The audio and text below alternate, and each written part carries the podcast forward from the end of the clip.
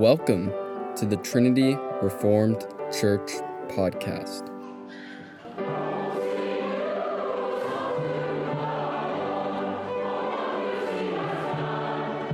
Exhortation by Matt Carpenter on November 14th, Lord's Day service.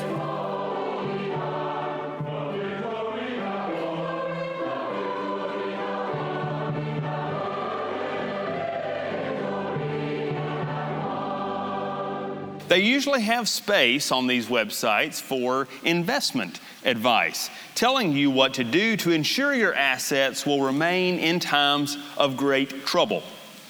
I perused those sites more than a few times, and in the midst of recommendations for gold, silver, real estate, Bitcoin, and many other possibilities, there is one investment that is often neglected. Jesus specifically warned his followers not to lay up treasure upon earth. And you say that's why there's cryptocurrency. Actually, not. That's not what the Savior is talking about. Jesus told them this even though he knew within one generation, for the people of God at the time, the Jews, the world indeed, as they knew it, would end with the destruction of the temple.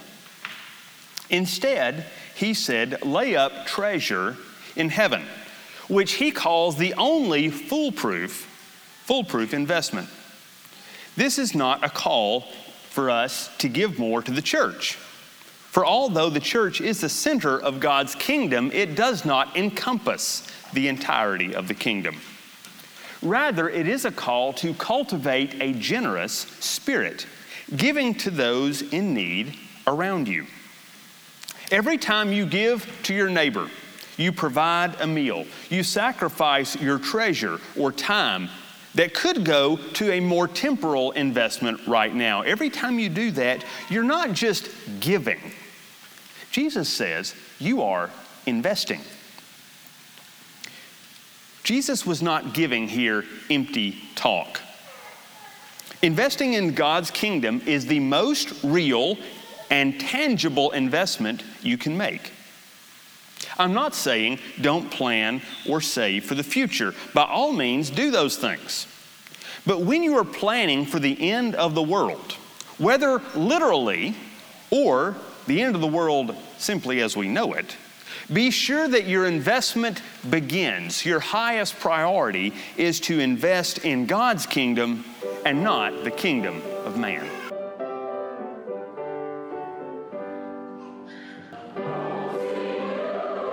Thanks for listening.